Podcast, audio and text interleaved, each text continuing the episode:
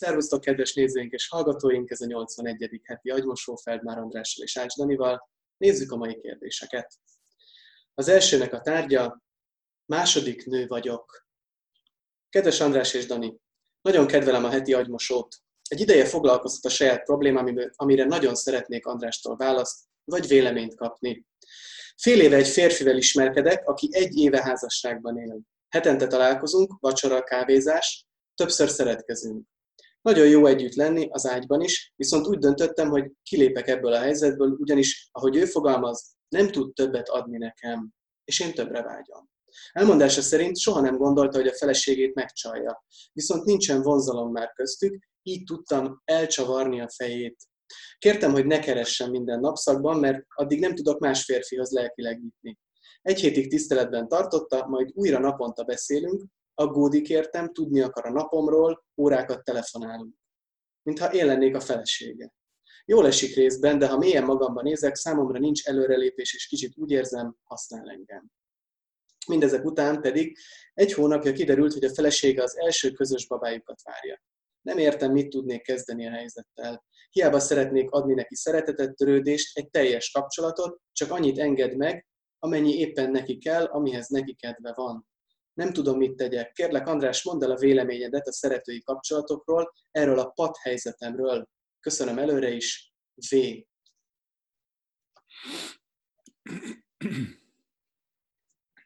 Hát jól, jól tudod, szerintem nincs szükséged arra, hogy én elmondjam, hogy mit gondolok erről.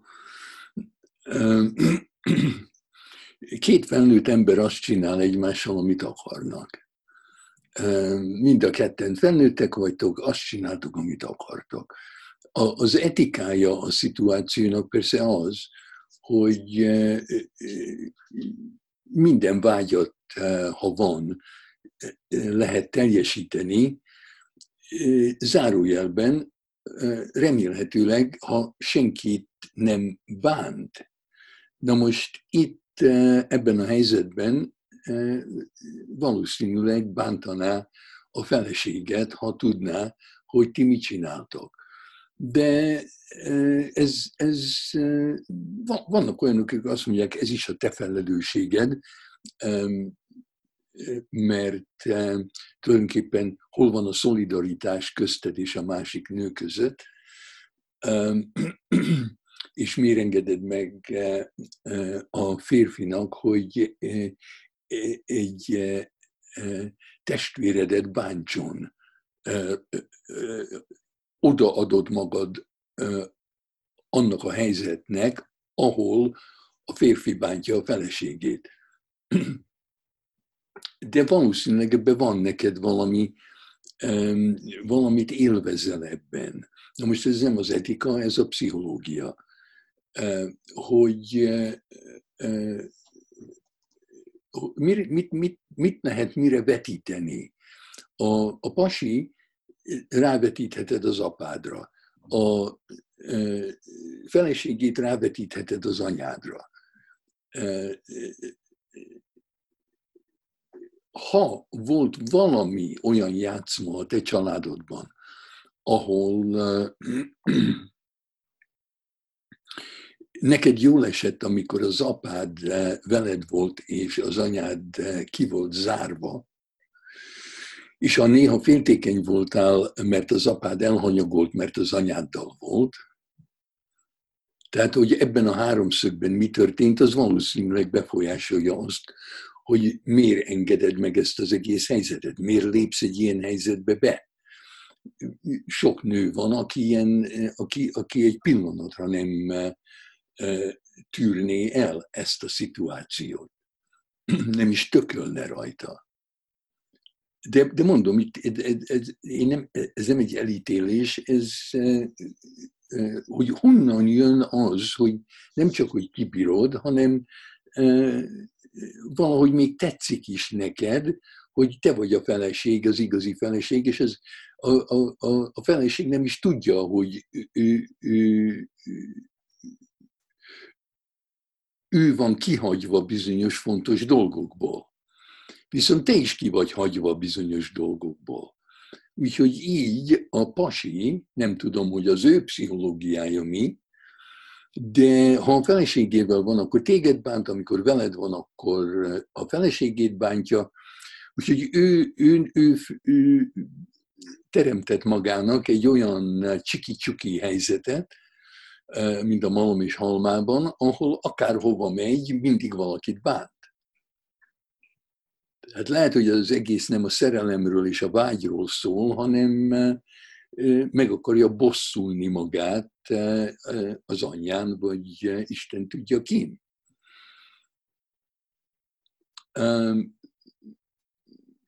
Nem, nem egy könnyű helyzet, mondom, nem mindenki lépne bele önkéntesen, és van hazugság mindenféle irányban. Például, amikor azt mondod, hogy a pasi azt mondja, hogy nem tud többet adni neked, hát ez nem igaz. Persze, hogy tudna többet adni neked, de nem akar. És megint az nem baj, legalább a te irányodban őszinte. Ennyi van, és tőled függ, hogy ez elége neked, vagy sem amikor úgy érzed, hogy ő használ téged, hát nem lehet egy embert használni. Hát hogy lehet téged használni? Téged csak akkor lehet használni, hogyha megengeded, hogy használjon valaki, mert te akarod őt használni. Azt, hogy te mire használod őt, az Isten tudja. De eh, hogy lehet téged használni, ha nem egyezel bele?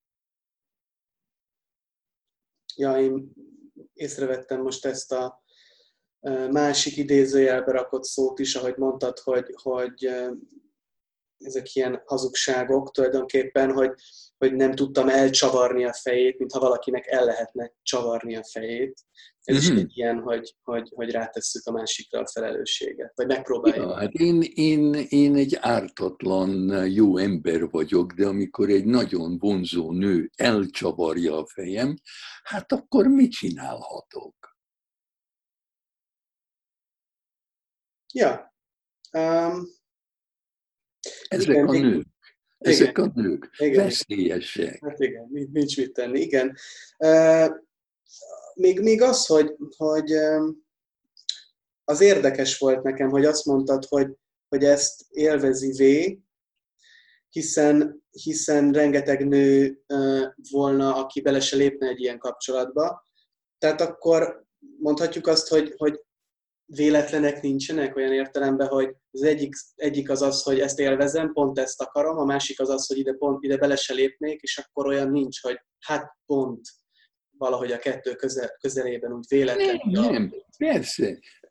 Ez, ez, a, ez a misztifikáció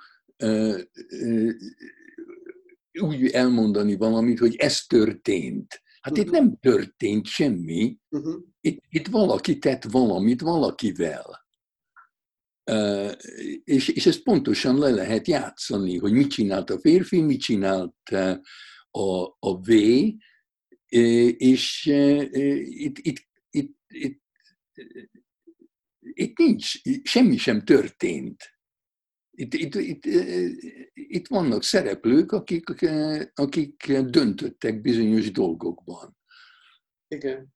Még, még, még az is benne van, hogy a V úgy, úgy mondja, mintha úgy, úgy mondja a történetet, mintha tehetetlen lenne abban az irányban is, hogy megkérte a férfit, hogy ne olyan gyakran érintkezzen vele, mert neki szüksége van időre és energiára, hogy találjon magának egy igazi párt, de a férfi ezt nem tiszteli, és akkor, akkor úgy csinál a V, mintha ezt el kéne tűrnie. Vagy mint hogyha itt akkor tehetetlen, hát, hát nem figyel, nem, nem, nem tartotta be egy hét után. Hát, de hát ő is beleegyezett, nagyon könnyű manapság megnyomni azt a kis gombot, ami nem engedi meg, hogy hozzám szóljon valaki a telefonon. Good point. Ja, abszolút. Oké, okay, hát akkor Erről ennyit most egyelőre, és menjünk a következő kérdésre, aminek a tárgya hogyan tovább. Kedves András és Dani, az elmúlt egy évben olyan dolgok történtek velem, amelyeken a mai napig nem sikerült túltennem magam, és attól félek, soha nem is leszek rá képes.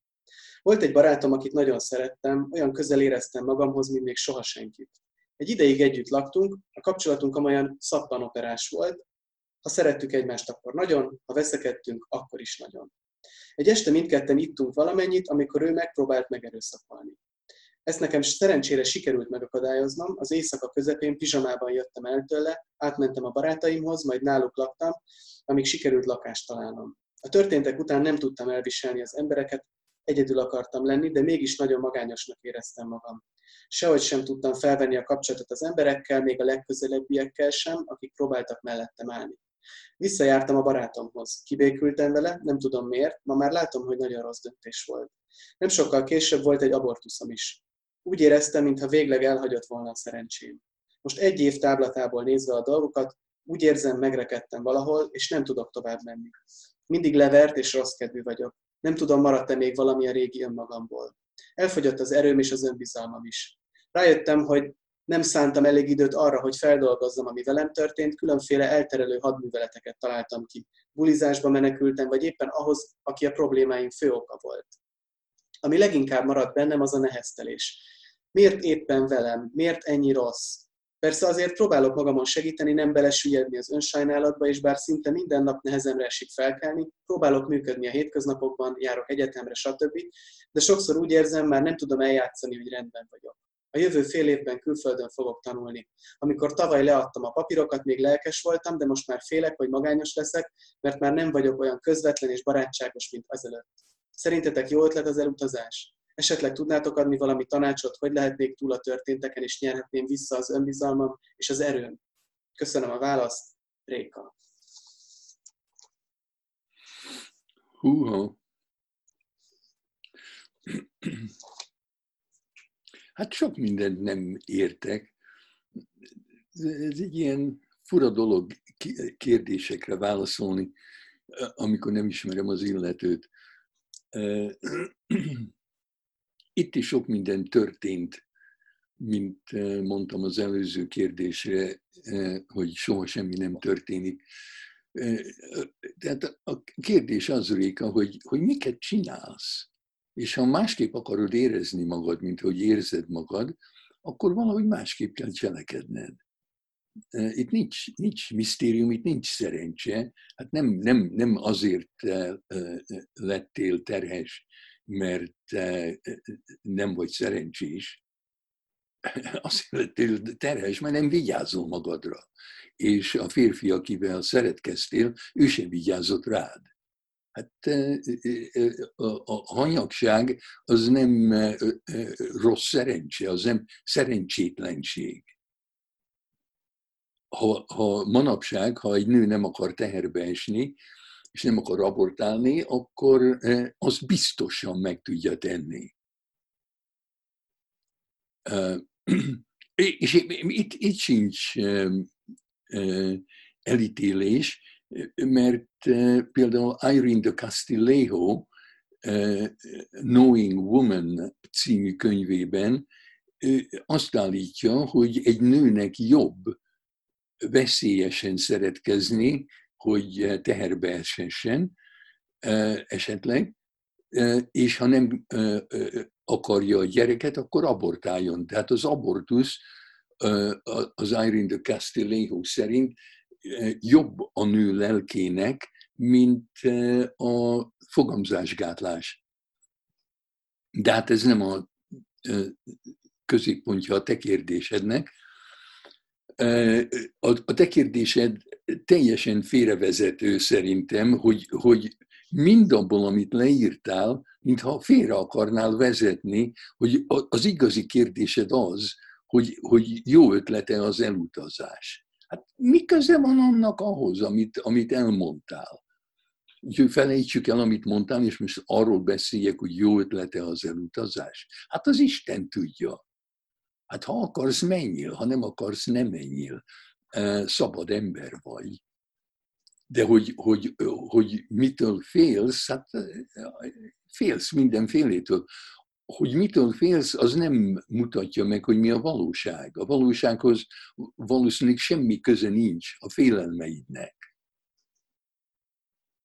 Az ember általában fél, és mégis azt teszi, amit akar. Hát menjél, ha akarsz, nem menjél, ha nem akarsz otthon is tudsz egyedül maradni, külföldön is, külföldön is találhatsz barátokat, otthon is. Tehát nem ez a kérdés. A, a, a nagy kérdés szerintem az, hogy miután valaki próbál megerőszakolni, akkor miért szólsz hozzá még egyszer? Hát mi ez? Én nekem erről az jut eszembe, hogy vannak olyan picik, még a majmok között is, akik megijednek az anyjuktól. Hogyha amikor pici voltál, és az anyád megijesztett, akkor nagy baj történik, mert a program, a neurológiai és a, a, a evolúció által kidolgozott program az az, hogyha megijedsz, akkor uh, rohanj az anyádhoz, és kapaszkodj belé. És akkor az anyád teste levezeti a félelmedet, visszaad neked szeretetet, és akkor mehetsz megint ki a világba, addig, amíg meg nem ijedsz, akkor rohansz vissza az anyádhoz, belekapaszkodsz a testébe, és ő a te emocionális veséd, ami, amibe beleöntheted az összes félelmedet, és amiből jön a feltétel nélküli szeretet. Na de most mi történik akkor, amikor van ez a program, és pici vagy, és az anyád, az anyád megijeszt? Akkor a program az, hogy rohanj az anyádhoz, és kapaszkodj belé. És akkor minél jobban megijedsz az anyától, annál jobban kapaszkodsz belé. Hát úgy tűnik, hogy eh, ha téged megerőszakolt a barátod, akkor különben nem a barátod, de hogy visszamész hozzá, hát az olyan, mintha eh, valami rövid zárlat lenne benned, amit esetleg az teremtett, hogy megijesztett az anyád kicsi korodban. Hát erre vigyázz, mert ez olyan, mintha a normális ember, amikor mondjuk véletlenül kézbe vesz egy izzó vasdarabot, vasdarabot, és érzi, hogy égeti a kezét, akkor azonnal eldobja de ha van ez a rövid zárlat, akkor minél jobban ég, éget a vas, annál jobban uh, uh, szorítom. És akkor, akkor valahogy uh, szagolom a, a, a saját bőrömnek az égését. Hát ez egy rettenetes kettős kötés. Hát meg kell tanulnod, akár megijesztett az anyád, akár nem, hogyha valami bánt, akkor, akkor dobd el.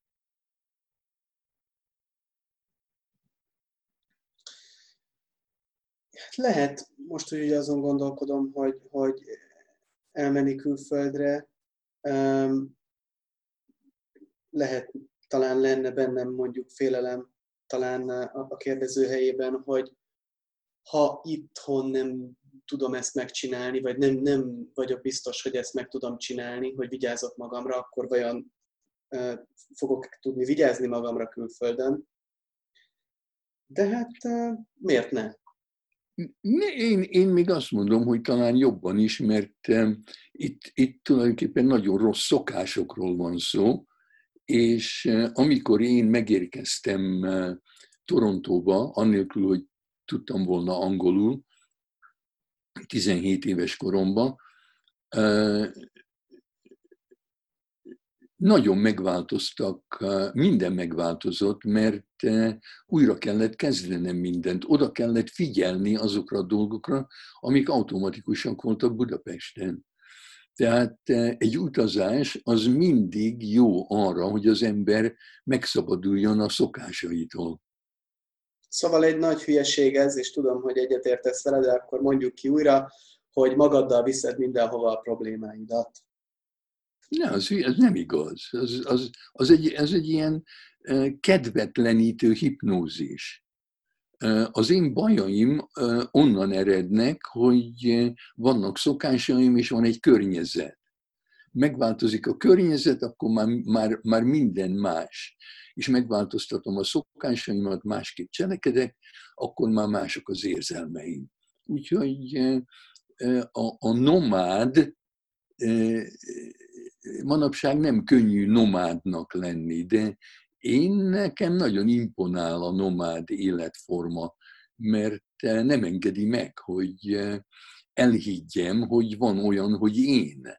Egy nomád tudja, hogy nincs én, csak én itt, és én ott, és ahova megyek, mindig valami más vagyok. Hm, nagyon jó. Mit szólsz, még megnézzünk egy harmadikat? Jó. Gyorsan igyekszem felolvasni. A tárgya, mihez kezdjek a haragommal? Kedves András és Dani, pár éve elhagyott a férjem egy másik nőért. Számomra nagyon hirtelen történt, nem mutatta jelét annak, hogy kiszeretett belőlem, az utolsó pillanatig együtt tervezgettük a közös jövőt. Egyszerre zúdította rám az elégedetlenségét, akkor, amikor már elrendezte a helyét a másik nővel. Biztonságba helyezte magát, aztán hirtelen kihúzta a lábam alól a talajt. Van két gyerekünk, akik akkor nagyon kicsik voltak. Azóta már sok mindenre rájöttem a kettőnk kapcsolatáról. Nem becsültem meg magam, ezért megelégettem vele, akiről ma már úgy gondolom nem méltó hozzám, és nem csak azért, mert elhagyott. A problémám az, hogy miután elment, nem engedtem meg magamnak, hogy kimutassam a haragomat iránta, mert úgy éreztem, ki vagyok szolgáltatva neki, mert sok mindenben szükségem volt rá, hogy együttműködjön velem a gyerekek miatt.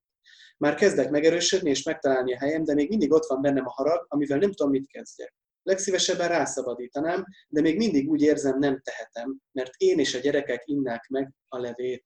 Ti mit tanácsolnátok? Köszönettel, KM.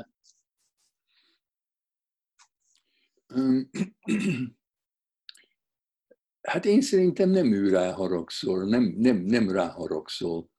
Az a harag, amit még ma is érzel, az te mérges vagy önmagadra te mérges vagy arra, hogy megengedted neki, hogy azt csinálja, amit akar.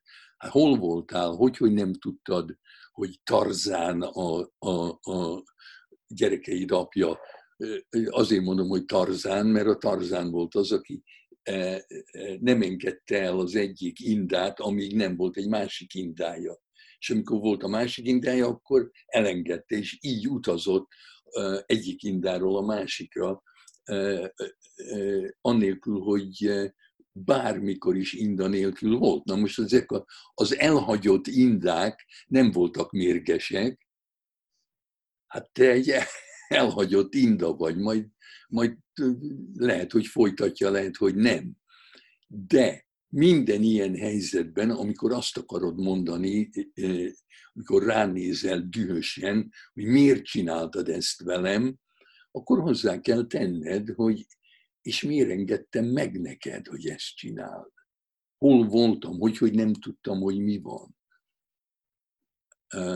Mivel voltam elfoglalva? Hogy, hogy nem tudtam, hogy nem vagy méltó hozzám? Hát te tűrted el. Tehát az ilyen helyzetben van az, hogy miért csinálod ezt velem, a másik miért tűröm el. És ez 50-50 a fele, felelősség a tiéd. Etikailag persze a felelősség az övé, mert ő hazudott neked, ő ö, ö, ö, hanyagolt el és bántott. De pszichológiailag a kérdés az, hogy hol voltál, hogy, hogy erről nem tudtál, hogy, hogy ezt nem érezted. Különben is a, a dühöt az motiválja, hogy valami változást szeretnél. Hát arra már túl késő. Miért lennél dühös rá? Nem érdekel téged ő már. Miért kell... Tehát már anakronisztikus a dű, mert, mert miért akarnád, hogy ő megváltozzék? Azt előbb kellett volna, előbb kellett volna rá dühösnek lenni. Most már csak szomorúságra vanok. Szerintem meg kell gyászolni, hogy megélted, átélted, túlélted azt, hogy ő elárult téged, ő, ő kihúzta a szőnyeget a lábad alól, hogy nem volt a barátod, hogy nem szeretett. Ezt meg kell gyászolni, hogy, hogy mit vesztettél. De hogyha rájössz, hogy nem vesztettél semmit, akkor viszont legyél hálás neki, hogy ott hagyott, mert úgy látszik, hogy neked, de ha ő nem hagyott volna ott, akkor még sok évbe telt volna, hogy rájöjjél, hogy ő nem méltó hozzád. Hát az Isten tudja. Én is a szomorúságot szerettem volna szóba hozni, mert ahogy így tetted fel ezeket a kérdéseket, hogy miért hagytam, miért volt így, nem is a dű volt már inkább bennem, hanem a szomorúság. Ja. Oké, okay. um, hát köszi szépen András, akkor nektek is kedves nézőink, találkozunk legközelebb. Sziasztok! Hello!